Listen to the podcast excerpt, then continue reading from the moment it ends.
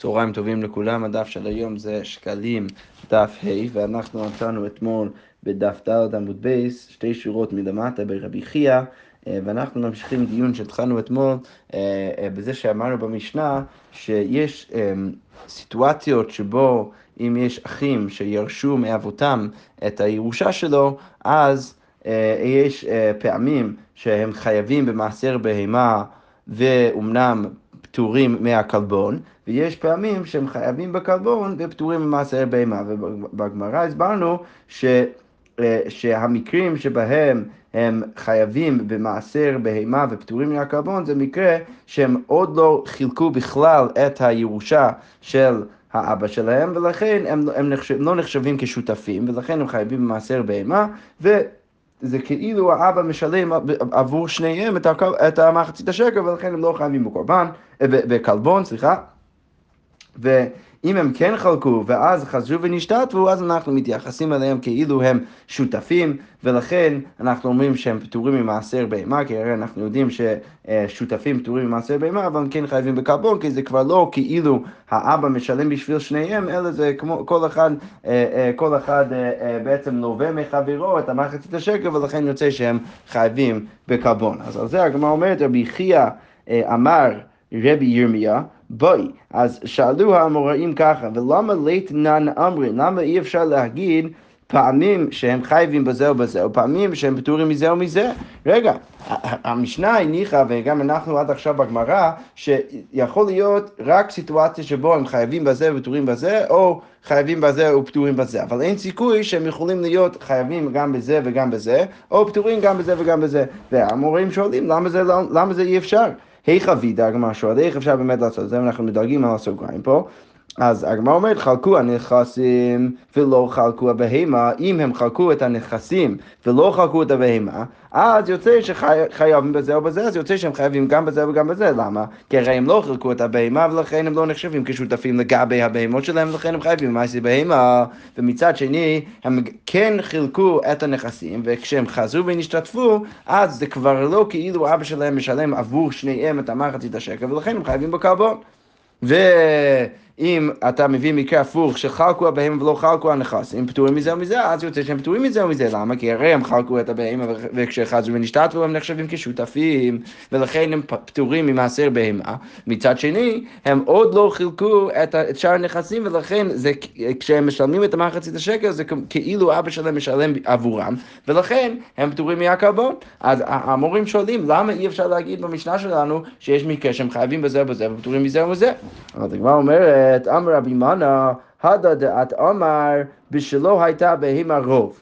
אבל אם הייתה הבהמה רוב, הן הן עיקר נכסים. אז רבי מנה בא ואומר, אין הכי נמי, כן, אתה צודק, אתה יכול ליצור סיטואציה שבו הם חייבים גם בזה וגם בזה, וגם פטורים מזה ומזה. אבל המשנה שלנו מדברת דווקא על מקרה שהבהמה והבהמות של אבא זה רוב הנכסים. ואז מה יוצא? שבעצם מה שהם עושים עם בהמה קובעת לגבי שני ההלכות. זה לא רק קובע מה הדין שלהם במעשה בהמה, זה גם קובע מה הדין שלהם בכלבון. ולכן אם הם חולקים את הבהמות ואז חזרו ונשתתפו, אז הם פטורים ממעשר בהמה וחייבים בכלבון, אבל אם הם לא חילקו את הבהמה, אז יוצא שהם חייבים במעשר בהמה ופטורים מהכלבון. אוקיי, כמו אומרת, רבי אבין אמר, רבי שימי באי, אז הם שואלים, מפני שעשייתן כאדם אחד, אצל מייסה בהמה, את פוטרו מן הכלבון? עכשיו, רבי אבין בעצם שואל על, כל ההנחת היסוד של המשנה שלנו, בעצם בא ואומר ככה, רגע. עד עכשיו אמרת שאם הם לא חילקו את הנכסים והם נשארו כירושה אחת ביחד, אז אמרת שהם פטורים מהכלבון. אבל למה זה נכון? הוא שואל ככה, מפני שעשיתן כאדם אחד, בגלל שזה כאילו בן אדם אחד אצל מייסה בהמה, ולכן הם חייבים במייסה בהמה, בגלל זה אתה פוטר אותו מהקרבון, מה הסברה לעשות את זה? הרי בסוף יש לך שני אנשים, שכל אחד מהם מביא אה, מחצית השקל, ומביאים את זה בסלע שלם, לכן הם חייבים בקרבון, אז מה, מה זה משנה אם, אם נחשבים כ, כ, כבן אדם אחד לגבי מעשה בהמה, הרי ב, ב, כש, כשאתה מגיע לדין של מחצית השקל, לכאורה הם חייבים בקרבון, למה זה בעצם תלוי בדין של מעשה בהמה? הגמרא אומרת, אמר לי, לא שניה היא שהוא נותן צלע אחד שלמה, אמ, שהוא נותן צלע אחד שלמה. אז הגמרא אומרת שהתקנין חלטין מסביר ככה, הוא אומר לא שניהו, כלומר, וכי לא שניהו, דכיוון דלא חילקו נותן צלע אחד שלמה, דעדיין קיימה תפוסת הבית ולא חשיב כאהבה. הוא בא ואומר, איך אתה יכול בכלל לשאול את השאלה, לא שניהו, שהוא נותן צלע אחד, רגע.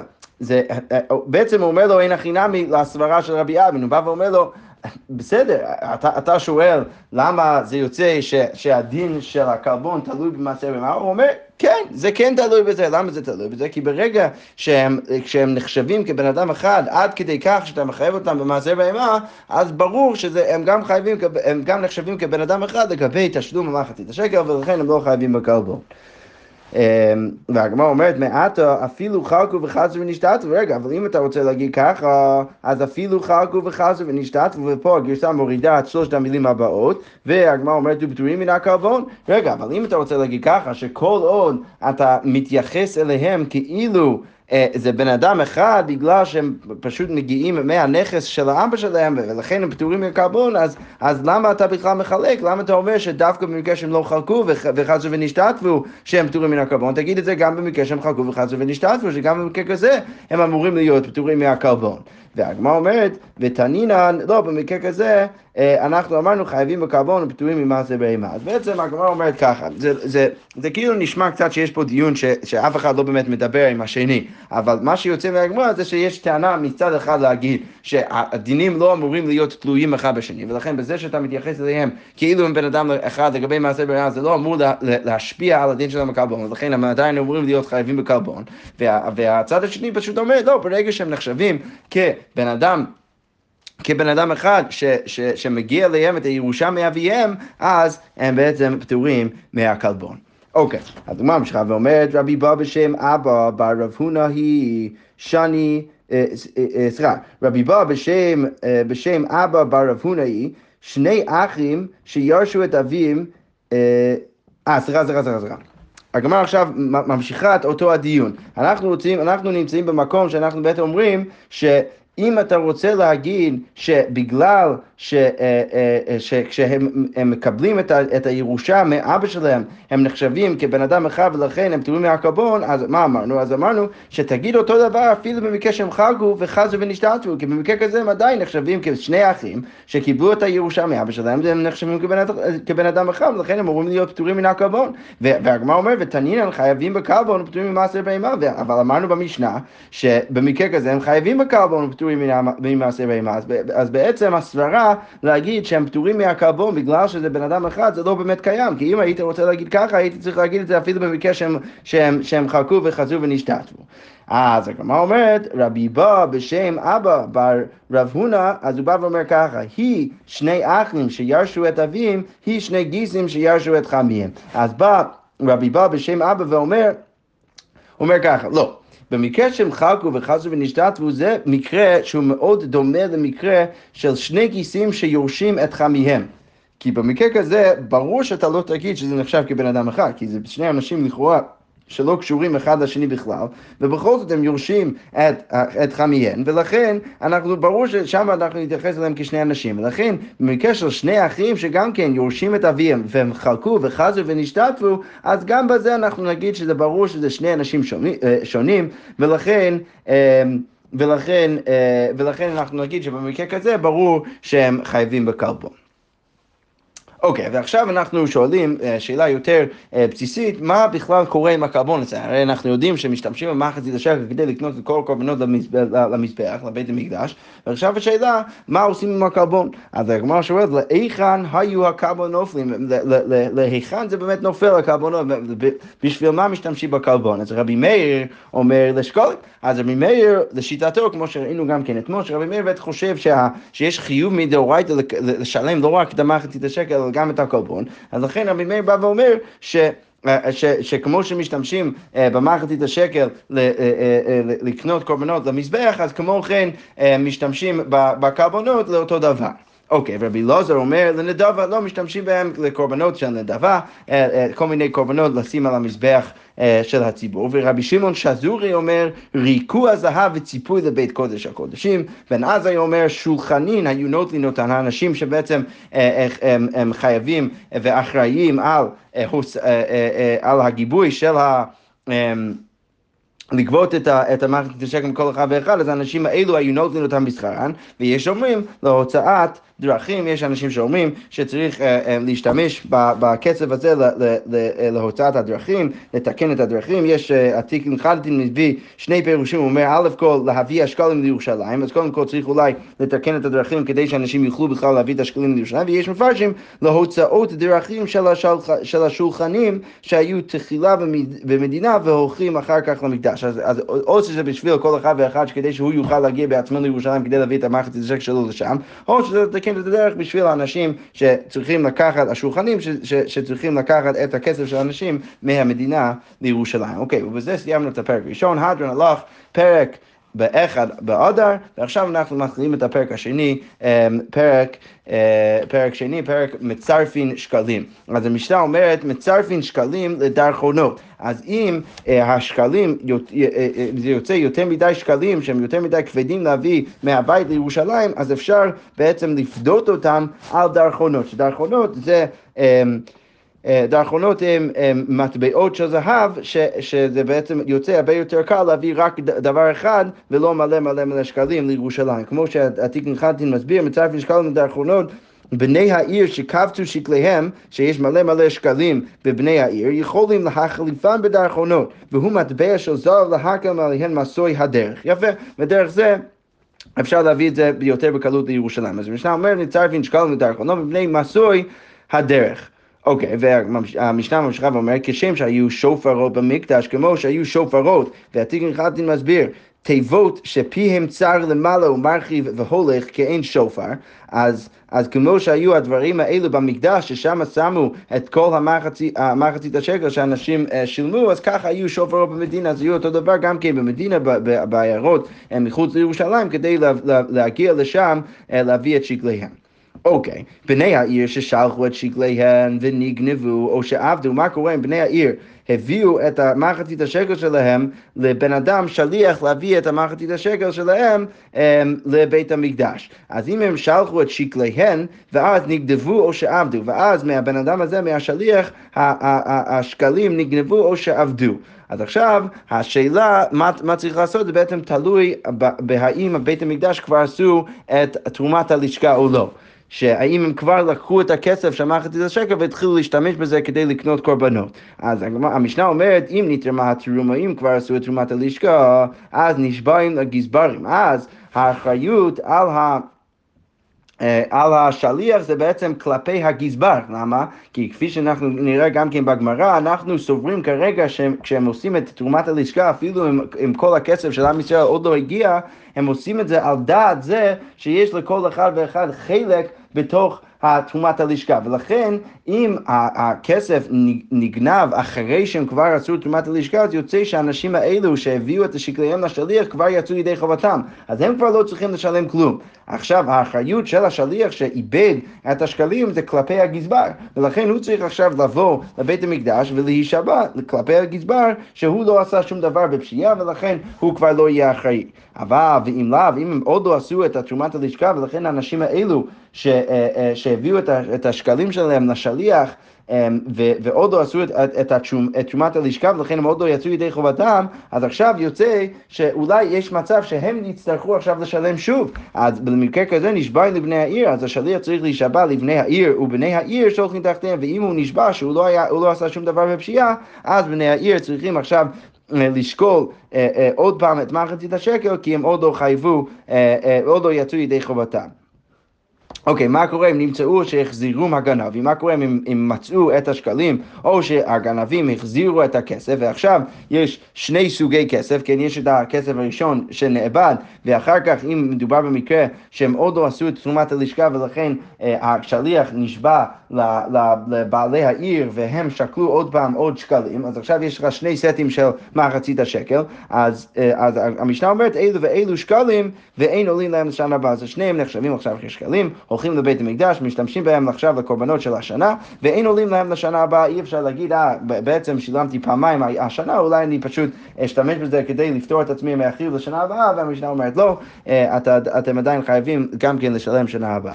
אוקיי, אז הגמרא אומרת, רגע, קודם כל, למה אמרנו במשנה שהם מצרפים שקלים לדרכונות? למה אנחנו אמרנו ש, שדווקא פודים את ה, או, או מחלפים את השקלים עם דרכונות, עם מטבעות הזהב האלו. אז הגמרא אומרת, ויעשו אותם מרגליות, למה לא להשתמש במרגליות? כי לכאורה מרגליות זה דבר שהוא עוד יותר קל, אז זה דווקא עוד יותר טוב לעשות את זה ככה. אז הגמרא אומרת, לא, זה אי אפשר לעשות, שמא תזיל המרגליות ונמצא ההקדש מפסיד, אה, ונמצא ההקדש מפסיד. לא. זה תמיד יציב להחליף את השקלים עם עוד מטבע, כי אתה לא חושש שהמטבע אה, יאבד את, ה, יאבד את, ה, את הערך שלו, ולכן ולכן זה בסדר גמור לעשות, אבל להחליף את השקלים עם משהו שיש לו הרבה ערך עכשיו, אבל זה תלוי בשוק, אז אתה לא יכול לעשות את זה, כי יכול להיות שהערך של הדבר הזה הוא, אה, הוא ירד, ואז יוצא שההקדש בעצם יפסיד בזה שהוא מקבל רק את המרגליות ולא את הכסף ממש. כי ההיד התנין, כמו שאמרנו, תמן וכולן נפדין בכסף ובשווה כסף, שכל דבר שאתה רוצה לפדות אותו, כמו בכור, או בכור בהמה או בכור אדם, שאתה רוצה לפדות אותו, אז אתה יכול לפדות אותו גם כן בכסף וגם כן בשווה כסף. אז אפילו אה, במטבע ואפילו, כמו שנקרא אמ, בסוגה שלנו, או אפילו במרגליות, שזה דבר שהוא בעל ערך, אבל הוא לא כסף ממש. אבל כתוב שם חוץ משקלים, אבל שקלים אי אפשר לעשות את זה, כי אתה לא רוצה אה, לקחת את הסיכון שיכול להיות שהקדש יפסיד מה, מהחילוף הזה. והגמרא אומרת, רגע, ואין פודים בכלים, אולי אפשר פשוט לפדות את זה על, על כלי, למה שאי אפשר לעשות את זה? ואמר רבי שמואל ברב יצחק, שמא יזילו הכלים ונמצא ההקדש מפסיד. לא. מה הסברה שאי אפשר לפדות את זה על כלים? בגלל שהוא יכול להיות שה, שהכלי ירד בערך, ולכן נמצא ההקדש מפסיד, ולכן עוף הכה גם כן הכנמי גם כן פה, שמא תזיל המרגליות, אולי הערך של המרגליות, ירד, ולכן... ונמצא ההקדש מפסיד, ולכן אי אפשר לבדות את זה על המרגליות, אלא רק על מטבעות של זהב. אוקיי, עכשיו הגמרא אומרת, מתניתא בתיקלין חדתין, אבל בתיקלין עתיקין לא בדה. אז, אז הגמרא עכשיו אומרת, זה שאמרנו במשנה אה, שהיו שופרות במדינה ש, שהיה שם אפשר לשים את המחצית השקל, זה רק בתיקון חזדין, זה רק בשקלים החדשים, שזה כמובן הפירוש שאנחנו משתמשים בו לאורך הירושלמי, הזה תיקון חזדין, אה, אז השם מגיע מה, מהגמרא פה, אז מתנית בתיקון חזדין זה רק ב, ב, ב, בשקלים החדשים, אבל בתיקון עתיקין, אבל בשקלים שאנשים מביאים, שהם לא שמעו על מחצית השקל של שנה שעברה, אז לא בדעת, במקרה כזה לא, היה, לא היו במדינה אה, אה, את, את השופרות, לשים שם את השקלים, אלא כל בן אדם שלא שילם מחצית השקל משנה שעברה ורוצה עכשיו לשלם, הוא צריך להגיע עד לירושלים. ותני כן, וכתוב כן בברייתא, עתיקים במקדש ואין עתיקים במדינה, זה רק במקדש ולא במדינה.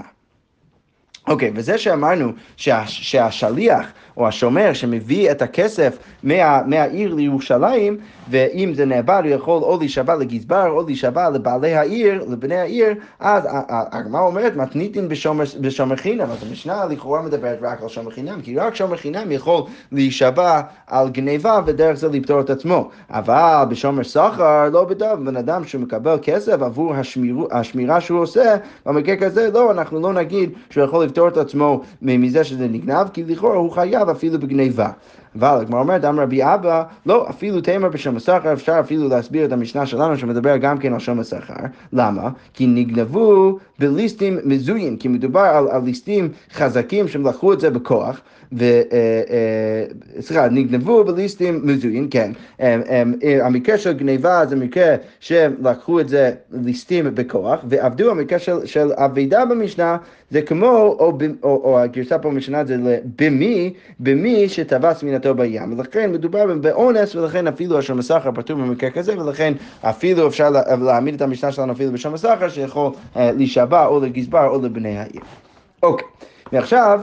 אנחנו ממשיכים לדון במקרה הזה שגנבו או עבדו, או, או, או, או עבדו, נגנבו או עבדו השקלים מהשליח. אז הגמרא אומרת, אמר רבי יוסי ברבי סימון, עטיה כמאן דאמר תורמין את הגבוי על הגבוי ועל העתי לגבות. אז אז הגמרא אומרת עכשיו שהמשנה שלנו שאמר, שאמרה שבמקרה שנגנבו או עבדו השקלים אחרי שכבר נתרמו תרומה, שאז במקרה כזה השליח צריך להישבע כלפי הגזבר ולא כלפי בני העיר, כי הרי הם כבר יצאו ידי חובתם. אז זה הולך אליבא דמאן דאמר שתורמין על הגבוי ועל העתיד לגבות. זה רק כמו ההוא שאומר שכשתורמים את תרומת הלשכה עושים את זה רק בשביל ההוא ש... אה, אה, סליחה, לא רק בשבילו, לא רק בשביל האנשים שכבר שילמו את השקלים, אלא גם כן בשביל אנשים שעוד לא שקלו את השקלים שלהם. ש... לפי המאן דאמר הזה, אז הגיוני מה הדין של המשנה שלנו, כן? שאחרי שהם כבר תרמו את, את, את תרומת הלשכה, יוצא שבני העיר כבר יצאו ידי חובתם, ולכן השבועה של השליח צריך להיות כלפי הגזבר.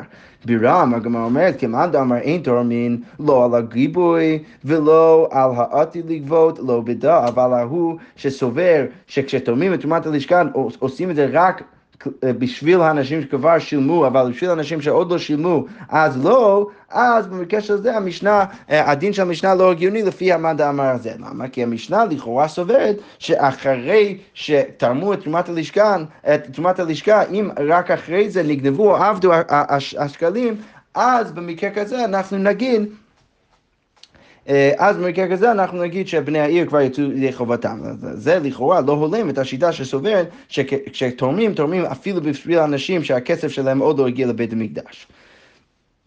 אוקיי. ועכשיו הגמרא שואלת ואומרת, בני העיר ששלחו את שקליהם. אז אנחנו חוזרים למקרה שלנו, ו, וזה שאמרנו שבמקרה הזה, אז השליח צריך להישבע, אז הגמרא אומרת על זה ככה, אמר רבי אלעזר דרבי שמעוני, צריך להגיד שהמשנה שלנו זה שיטת רבי שמעון, למה? דרבי שמעון אומר קודשים שהוא חי באחריותם כנכסיו הן, שרבי שמעון סובר ש, שנשבעים אפילו על ההקדש, כי אם בן אדם חייב באחריותן של ההקדש, אז זה נחשב כנכסיו ולכן צריך להישבע. אז מול, מול איזה רקע האמירה הזאת עומדת? אז עתיק נחלתי מסביר שיש מחלוקת בין רבי שמעון וחכמים, האם אפשר להישבע על הקדש, לכאורה הקדש זה לא שלך, ולכן אם אתה מאבד את זה, או בן אדם שומר בשבילי את ההקדש שלי, ואז הוא מאבד את זה, אז הוא לא צריך להישבע לי. למה לא צריך להישבע? כי זה לא שהוא איבד משהו שהוא שלי, הוא איבד משהו של הקדוש ברוך הוא, אז יש לו אולי אחריות כלפי הקדוש ברוך הוא, אבל כלפיי אין לו שום אחריות, ולכן הוא לא צריך להישבע. אז זה שהמשנה שלנו אומרת שהשליח צריך להישבע או לגזבר או לבני העיר, אז יוצא שלכאורה... אנחנו לא תופסים את זה כמו שיטת חכמים, אלא רק כשיטת רבי שמעון, שרבי שמעון אומר שאם יש קודשים שהוא חייב באחריותם, במקרה כזה כן, הם כן נחשבים כנכסיו, ולכן אה, הוא צריך להישבע. אבל זה מסביר מה? זה מסביר למה במקרה ש... נגנבו, עבדו השקלים לפני שתרמו את תרומת הלשכה, ואז במקרה כזה אנחנו אומרים שבני העיר עוד לא יצאו ידי חובתם.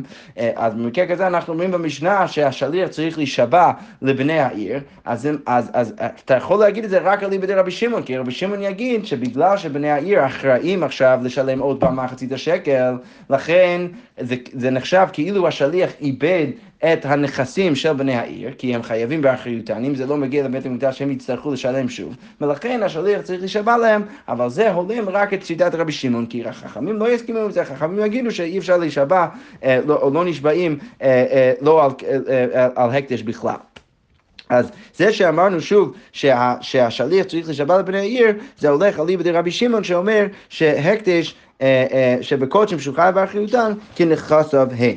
אוקיי, והגמרא אומרת, לא, זה לא בהכרח נכון, אמר רבי יוחנן, דברי הכל, לא באמת אפשר להסביר את המשנה שלנו אפילו על ליבא דברי הכל, גם כן רבי שמעון וגם כן חכמים, משום שבועת תקנה, כי אל תחשוב שהשבועה הזאת היא כזאת רצינית, שזה מין משהו דאורייתאי, לא, זה סתם שבועת תקנה, כי, כי, כי חשוב כל פעם שאנחנו מאבדים כסף, יש שומר בתמונה שהוא יצטרך עכשיו אה, אה, אה, להישבע, אבל זה לא איזה, איזה שבועה מדאורייתא, ולכן גם כן חכמים יסכימו את זה, למרות שזה שבועה על הקדש, שהוא צריך להישבע במקרה כזה.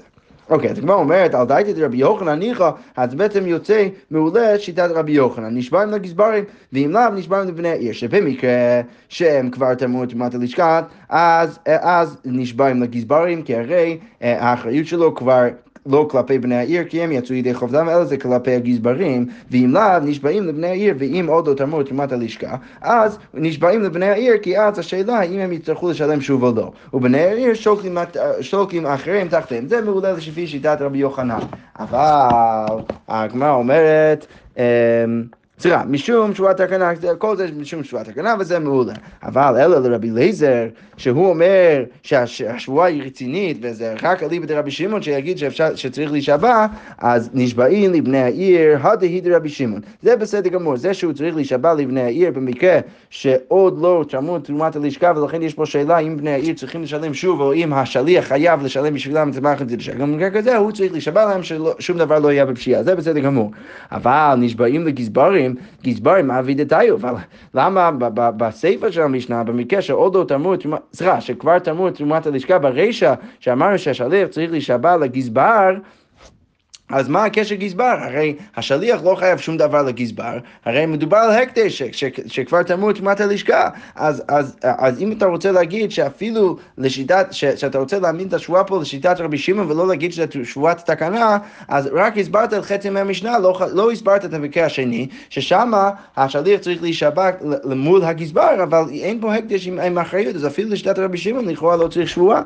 אז הגמרא אומרת, אה, צריך להבין אחרת את המקרה הזה. אל תחשוב שהוא נשבע לגזבר, אלא נשבעים לבני העיר במעמד גזברים. במקרה שהוא איבד את, ה, את השקלים אחרי שכבר תרמו את תרומת הלשכה ולכן גם ככה בני העיר פטורים, אז השליח צריך לא להישבע לגזבר, אלא במעמד הגזבר, כשהגזבר שם, הוא צריך להישבע לבני העיר כדי, כדי אמ, להוכיח להם שהוא לא עשה שום דבר בפשיעה. אבל למה הוא רוצה לעשות את זה? כי היכי דלא לחשדינו, כדי שהם לא יחשדו אותו, אינמי דלא נשאבו לו פושעים, או שהם לא יחשבו שהוא פושע. ואז במקרה כזה הוא יוכל לקבל את הכסף שהם משלמים לו עבור זה שהוא עשה בשבילם תפקיד להביא את הכסף לירושלים. אז אל תחשוב, שוב הגמרא אומרת, אל תחשוב ששם מדובר דווקא על שבועה לגזבר, לא, אין הכי נמי שם אין באמת שבועה לגזבר, כי גם רבי שמעון יגיד שלא צריך שבועה, אלא שבועה שם במקרה הזה זה שבועה קצת אחרת. שהוא צריך סתם להישבע לבני העיר במעמד הגזבר כדי להסביר להם שהוא לא עשה שום דבר בפשיעה ולכן הם, הם ישלמו לו את, ה, את המחיר שהם חייבים לו על זה שהוא אה, הביא את הכסף בשבילם לירושלים. אוקיי, okay, כמו שהגמרא אומרת, אף על פי שקבלו, אה, שקיבלו בני העיר לשלם, אין ההקדש יוצא בלא שבועה. אז הגמרא פשוט מסבירה, כי ברגע שהבני העיר הם קיבלו עצמם לשלם לשליח, אז אין ההקדש יוצא בלא שבועה, שהם הם, הם עדיין צריכים את השבועה כדי שהם ישלמו לשליח. אוקיי, הפריש שיקלו ועבד, עכשיו אנחנו מדברים על מקרה קצת אחר, בן אדם שמפריש את מחצית השקל שלו ואז הוא איבד את זה, אז עכשיו השאלה האם הוא עדיין חייב לשלם עוד פעם מחצית השקל למקדש, אז כמו אומרת רבי יוחנן אמר חייב באחריותו, אז רבי יוחנן בא ואומר כן, הוא חייב באחריות, עד שימסרנו לגזבר, כי עוד כל עוד זה לא הגיע לגזבר לבית המקדש, הוא, לא, הוא עדיין חייב והוא חייב באחריותו אם הוא איבד את מחצית השקל שלו, ורבי שמעון בן לקיש אומר לא, הקדש ברשות הגבוה בכל מקום שהוא, ולכן ברגע שהוא הוא שקל את מחצית השקל, למרות שהוא איבד את זה וזה עוד לא הגיע לגזבר, ההקדש הזה נמצא בכל מקום שהוא, איפה שלא יהיה המטבע, זה, זה המטבע של הקדש, ולכן הבן אדם הזה לא חייב באחריותו ולא חייב לשלם שוב. אז כמו אומרת, מתנית הפליגה לרבי שמעון לקיש, לכאורה המשנה שלנו חולקת על רבי שמעון בן לקיש. למה? כי הרי כתוב במשנה נשבעים לבני העיר, בני העיר שולחים תחתיהם, כי אם השליח איבד את, את המחצית השקל של בני העיר, ואז, ו, וזה היה לפני שתרמו את תרומת הלשכה, ולכן מאוד לא יצאו ידי חובתם, אז הם חייבים שוב אה, לשקול פעם אחרת.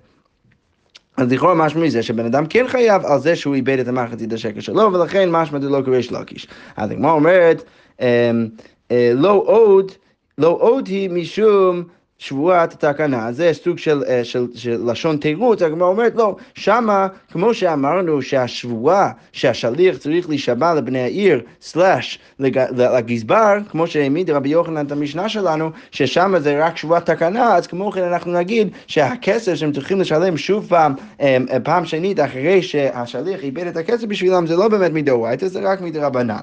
אז הגמרא בעצם אומרת, אל תחשוב, בעצם ניסינו להקשות על ריש לקיש ולהגיד, רגע, ריש לקיש בא ואומר שבן אדם לא חייב באחריות על המחצית השקל שלו, לא חייב לשלם שוב. ואמרנו, רגע, הרי במשנה המפורש, שכן צריכים לשלם שוב וכן חייבים באחריות על מחצית השקל, ולכן, ולכן צריך לשלם פעמיים. אז הגמרא אומרת, לא. אל תחשוב שכל מה שכתוב במשנה שלנו זה, זה, זה משהו שהוא הכי רציני ודאורייתאי, אלא כמו שאנחנו העמדנו כבר את השבועה לפי שיטת רבי יוחנן, שהשבועה במשנה זה רק שבועת תקנה ולא שבועה מדאורייתא, אז כמו כן אנחנו נגיד בדיוק אותו דבר גם כן לגבי זה שהם חייבים לשלם שוב, שזה גם לא איזה משהו מדאורייתאי, אלא רק תקנה מדרבנן שהם חייבים לשלם שוב, אבל הנה הכי נמי שאפשר עדיין להאמין את, את שיטת ריש לקיש, שההקדש ברשות הגבוה בכל מקום שהוא.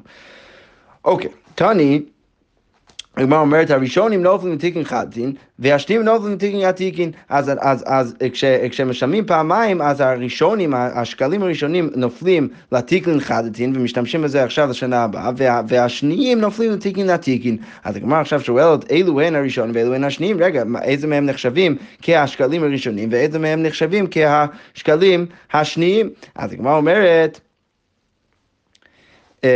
כן, אז הגמרא אומרת, רבי פנחס בי רבי חייא ורבי אבא מרי. אז יש פה מחלוקת המורים, כל אחד חושב משהו אחר. אחד אמר, אלו ששלחו בני העיר תחילה. אז אחד מהם אומר שהתיקלין חדתין, השקלים החדשים, זה, זה בעצם השקלים שהם שלחו בני העיר תחילה, בהתחלה. אז אלו הם ההם שנחשבים כהשקלים החדשים, והשקלים העתיקים זה הסט השני. וחיינו אמר, והשני אמר, אלו שהגיעו לידי גזברים תחילה, אז התיקלין חדתין השקלים שהגיעו לגזבר ראשון, ולא התיקלין, ולא הסט השני, והסט השני נחשב um, כהתיקלין התיקלין. אז בעצם יש פה מחלות המראים, אחד מהם אומר שהשקלים השקלים החדשים הם השקלים שהם הביאו ראשון לשליח, ואחד מהם אומר שהשקלים החדשים הם השקלים שבאמת הגיעו לבית המקדש. אפילו אם לא הביאו אותם ראשון, כל עוד הם הגיעו לבית המקדש בהתחלה, אז הם נחשבים כשקלים הראשונים. אוקיי. עכשיו אנחנו נמשיך עם, עם המשנה הבאה, המשנה אומר ככה, נותן שקלו לחברו לשקול על ידו, בן אדם שמביא שקל לחברו כדי שהוא יביא בשבילו את המחצית השקל, ואז מה הוא עושה? וש, ושקלו על ידי עצמו, והוא הביא את השקל הזה על שם עצמו. אז המשנה אומרת, אם נתרמה התרומה מעל, אז אם כבר עכשיו הביאו את תרומת הלשכה, אז הבן אדם הזה אה, עבר עכשיו על איסור מעילה בזה שהוא עכשיו השתמש אמ, בהקדש של החבר שלו. כמו שהתיקון חדין מסביר, אם נתרמה התרומה קודם ששקל, אז אם כבר נתרמה התרומה קודם ששקל בשביל עצמו, כיוון דהתרומה היה גם על האתי לגבות, נמצא היה השקל זה שנתן לו לשקול עליו ברשות ההקדש, וכששקלו בשביל עצמו, הרי נהנה מן ההקדש לפי כך מעל. אז אז התיקון חדין בעצם מסביר, בגלל שהם כבר עשו תרומת הלשכה לפני כן, אז יוצא שהשקל הזה שהוא, שהוא מביא עכשיו שהוא אמור להביא בשביל החבר שלו, זה באמת הקדש, אה, ולכן כשהוא מביא את זה בשביל עצמו זה נחשב כמעילה, כי הוא בעצם נהנה מההקדש של חברו, ולכן הוא עובר עכשיו על איסור מעילה. אוקיי, okay, עוד מקרה, השוקל שיקלו מן ההקדש, בן אדם שמביא שקל מהקדש, מה התיק אחד מסביר? שהיה בידו מעות שהקדיש לבדק הבית, אז בידו היו מעות שהוא כבר הקדיש לבדק הבית, וכסובר שהם חולין, הוא חושב שהם חולין, ושקל מהם ולכן הוא לוקח את השקל, את המחצית השקל שלו מהכסף הזה. אז אז המשנה אומרת שבמקרה שהשוקל שיקלו מן ההקדש ונתרמה התרומה וקרבה הבהמה והם הביאו את תרומת הלשכה וגם כן הביאו בהמה דרך השקל שלו, אז במקרה כזה הוא עבר על איסור מעילה, כי הרי השתמשו בשקל שלו אה, שכבר היה הקדש למשהו אחר, והוא דרך זה נהנה מזה ולכן הוא מעל. אוקיי, וממשיכה המשנה ואומרת, מעשר שני הוא מדמי שביעית, בן, בן אדם ש, ששוקל את המערכת השק שלו ממעשר שני, או מדמי שביעית, שלא אמור גם כן לענות מהם, אז יאכל כנגדן, ואנחנו נסביר בגמרא מה זה בדיוק. אוקיי, okay, אז שוב אמרנו בתחילת המשנה שהשוקל, בן אדם שלוקח את, ה, את הכסף של... אמ, של הקדש והוא משתמש בזה למחצית השקל, אז אמרנו שאם נתרמה התרומה ואז קרבה בהמה, מעל. אבל מה הדיוק של המשנה, של, של הגמרא, שדווקא במקרה שגם כן נתרמה התרומה וגם כן קרבה בהמה, שהביאו דרך הכסף הזה בהמה לבית המקדש, אז במקרה כזה הוא נחשב כמעל. אז הגמרא אומרת, אנן תנינן אם קרבה בהמה, כמו שאמרתי, אנחנו אמרנו במשנה זה רק במקרה שהם כבר קנו את הבהמה וקרבה בהמה על גבי המזבח, רק במקרה כזה הבן אדם הזה מעל. ותני דבי רבי, אבל בישיבה של רבי אמרו, אם נתרמה תרומה זה רק אם נתרמה תרומה ולא, אה, ולא השלב הבא שקרבה הבהמה, שכבר בשלב יותר מוקדם שנתרמה תרומה כבר הבן אדם מעל. אז הגמרא אומרת, מה תנא אם נתרמה התרומה אה, סליחה, מן תנא אם נתרמה תרומה, רבי שמעוני, אז הגמרא אומרת, מי הוא ההוא שבאמת סובר שברגע שכבר נתרמה התרומה, אז כבר נחשב כאילו הבן אדם הזה מעל. כי שוב אני אסביר את החילוק בין המשנה והברייתא. אמר, במשנה אמרנו שבן אדם שלוקח כסף שהוא הקדש, הוא מביא את זה לבית המקדש בשביל המחצית השקל שלו, אז אמרנו שאם לוקחים את הכסף הזה ועושים תרומת הלשכה, ואז משתמשים בכסף הזה לקנות בהמה, רק בשלב זה הבן אדם הזה מעל. לעומת הברייתא שאומרת לא, אתה לא צריך ללכת עד השלב הסופי שמשתמשים בכסף הזה ממש לבהמה, אלא אפילו ברגע שתורמים את הכסף הזה לתרומת הלשכה, זה כבר נחשב כמעילה, כי הבן אדם הזה כבר אה, השתמש בהקדש אה, אה, ונהנה מזה, ולכן הוא, הוא נחשב כבן אדם שעבר עכשיו לאיסור מעילה. אז הגמרא שואלת, מן תנא אם נתשמע תשומה, מי הוא שסובר שאפילו בשלב יותר מוקדם, הוא כבר נחשב אה, אה, כבן אדם שעבר לאיסור מעילה. אז הגמרא אומרת רבי שמעוני, מאיזה רבי שמעון? דאמר רבי שמעון, מיד היה מקבל מאותיו והכהנים זריזין הם, כי יש מחלוקת בין רבי שמעון וחכמים לגבי בן אדם שעכשיו הם, מנסה למכור בהמה לבית המקדש, להביא אותה כחול, אה, אה, כקורבן על גבי המזבח. אז יש מחלוקת מה קורה עם הכסף שהוא מקבל עבור הבהמה הזאת. אז החכמים אומרים שהבן אדם שמקבל את הכסף, אז הוא עוד לא יכול להשתמש בכסף, כי רק אחרי שהם כבר משתמשים בבהמה, רואים שאין פסול ו- ויש ריצוי על גבי מזבח דרך הבהמה הזאת, רק במקרה כזה אפשר להגיד שהכסף שהוא מקבל כבר חולין ויכול להשתמש בהם. אבל לפי שיטת רבי שמעון, לא. ברגע שהוא כבר מוכר את הבהמה ומקבל את הכסף, אתה יכול להניח שהכהנים זריזין הם, הם ישתמשו בבהמה כמו שצריך, ולכן הוא כבר יכול ליהנות מה, מה, מהכסף. אז איך זה קשור לענייננו? אז כמו כן בענייננו, ברגע שבן אדם מביא דרך המחצית השקל שלו הקדש עם הכסף, אה, הוא מביא כסף שהוא הקדש למחצית השקל, אז ברגע שתורמים תרומת הלשכה, אתה כבר יכול להניח שהם ישתמשו בכסף הזה כמו שצריך, ולכן הכסף בעצם... אה, אה, ולכן ההקדש שהיה בכסף הזה הוא בעצם עובר והוא הופך להיות חולין ולכן יוצא שהבן אדם הזה מעל. כי ברגע שהם כבר עשו את תרומת הלשכה אתה יכול להניח שהם ישתמשו בזה כמו שצריך ולכן הבן אדם הזה כבר בשלב הזה מעל, אתה לא צריך לחכות עד שאתה רואה שהם משתמשים בזה לבהמה שקרבה על גבי מזבח להגיד שהבן אדם הזה מעל, לא, הוא כבר מעל בשלב מוקדם יותר. אוקיי, אבל יפה, אז זה בעצם מסביר את המקרה השני במשנה. במקרה הראשון הבא במשנה, שמדובר על בן אדם שלוקח את השקל של חברו, ושהוא אמור בעצם להשתמש בשביל החבר שלו, והוא משתמש בזה בשביל עצמו כדי לתרום את מחצית השקל שלו, אז אמרנו שבן אדם הזה מעל. אז הגמרא אומרת, וקשיא, רגע, אילו הגונב עולתו של חברו, בן אדם, בוא, בוא נראה, בוא, בוא נגיד שבן אדם לוקח בהמה שמיועדת להיות קורבן עולם מהחבר שלו, ושחטו סתם, מביא את זה בתור קורבן, אז הגמרא שואלת, סתם לא לשם הבעלים הראשונים מכפרת, ברור שזה מכפר על הבן אדם הראשון. אז יוצא שגם פה, למה אתה אומר שהבן אדם הזה מעל שלוקח את המחצית השקל של החבר שלו ומשתמש בזה בעצם במחצית השקל שלו, למה אתה אומר שהבן אדם הזה מעל? הרי הוא, ברור שברגע שהוא תורם את זה, אז הכפרה או המצווה בעצם הולך לחבר שלו. יוצא שהחבר שלו בעצם תרם את מחצית השקל ולא הבן אדם השני, אז למה אתה כל כך דואג לזה שהבן אדם השני בעצם מועל? אז הגמרא אומרת, אמר רבי יהודה תיפטר במסוים. משל בית, אה, אה, תיפטר במסוים משל בית רבן גמליאל, שהיה מתכוון ודוחבו לתוך הקופה. לא, אתה יכול להגיד שמדובר במקרה שיש איזשהו סימן בתוך, בתוך, בתוך המטבע, ובן אדם הזה, השני שהביא את המחצית השקל של החבר שלו, הוא דחף את זה לתוך הקופה, והוא ההוא שהיה, שהוא דאג לזה, ש, שבאמת ישתמשו בזה, ולכן הוא, הוא, הוא בעצם מעל, ולא, ו, ו, ויוצא שהוא בעצם אה, יצא ידי חובת המחצית השקל שלו, ולא החבר שלו, ולכן יוצא שהוא בעצם מעל בזה שהוא השתמש בהקדש של החבר שלו.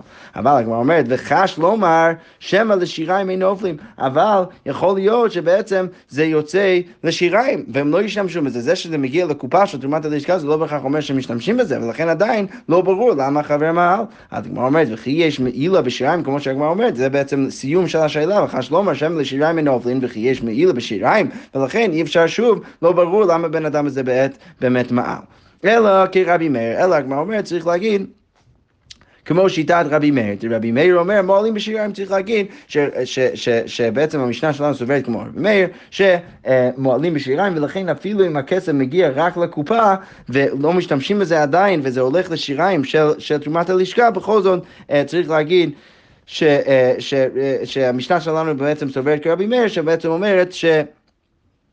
שמועלים אפילו במקרה כזה בשיריים, ולכן הבן אדם השני שלוקח את הכסף של חברו נחשב כבן אדם שמעל.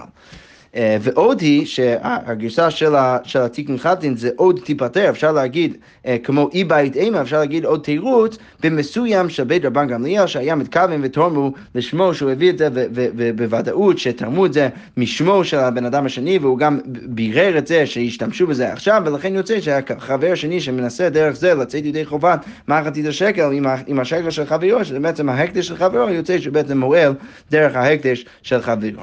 אוקיי, אבל שוב, הגמרא אומרת, רגע, כדי לעבור על איסור מעילה, אתה צריך ליהנות מההקדש. ממה נהנה?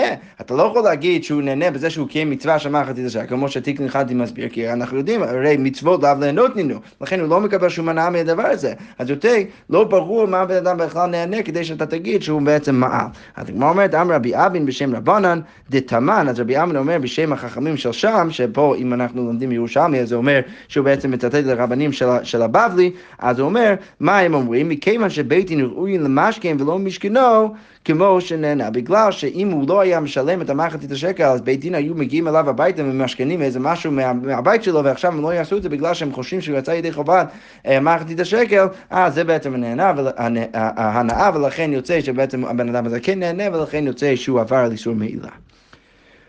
אוקיי, אמרנו בסוף המשנה, שבן אדם אה, שהביא את המחצית השקל שלו ממעשר שני ומדמי שביעית שהוא צריך לאכול כנגדן. אז מה הכוונה? אז קודם כל, מאיפה אנחנו יודעים בכלל שהבן אדם הזה לא אמור לקחת מחצית השקל ממעשר שני ומדמי שביעית? דכתיב, הגמרא אומרת, אך בכור אשר יבחר להשם מבא בהמה לא יקדיש איש אותו. מה הכוונה? כל שהוא קודש ואין קדושה חלה עליו, אז כל דבר שהוא כבר קדוש, אתה לא יכול כבר להוסיף עוד קדושה על הדבר הזה. ולכן אם יש לך מטבע של מייסר שני, אתה לא יכול עכשיו להביא את המטבע הזה בתור מחצית השקל שלך ולהוסיף עוד הקדש עליו. אז הגמרא אומרת, כיצד הוא עושה? אז מה הבן אדם צריך לעשות? מביא סלע של חולין, צריך להביא סלע של חולין, ואומר, מעות מייסר שני, אז המעות מעשר שני, זה בעצם המטבע שאני כבר הבאתי עכשיו בתור מחצית השקל, אז מעות מייסר שני, בכל מקום שהן, איפה שזה לא יהיה, יהא מחולל נעשה לזו, אז הקדושה של המעשר שני יבוא ועכשיו יהיה מחולל על הכסף שאני עכשיו אוחז ביד שלי, ומה שיישאר שם במטבע שם בבית המקדש, זה רק הקדושה של מחצית השקל, ואותה סלע והסלע שיש לי עכשיו ביד, נתפס לשם מייסר שני, זה עכשיו יהפוך להיות מייסר שני, והשאר נעשו שקלים מהמטבעות שבבית המקדש הם יהפכו להיות השקלים, ואז יוצא שהכל בסדר, הוא פשוט עכשיו צריך להשתמש בכסף הזה שיש לו בידו, בקדושה של מעשר שני. שכוייך.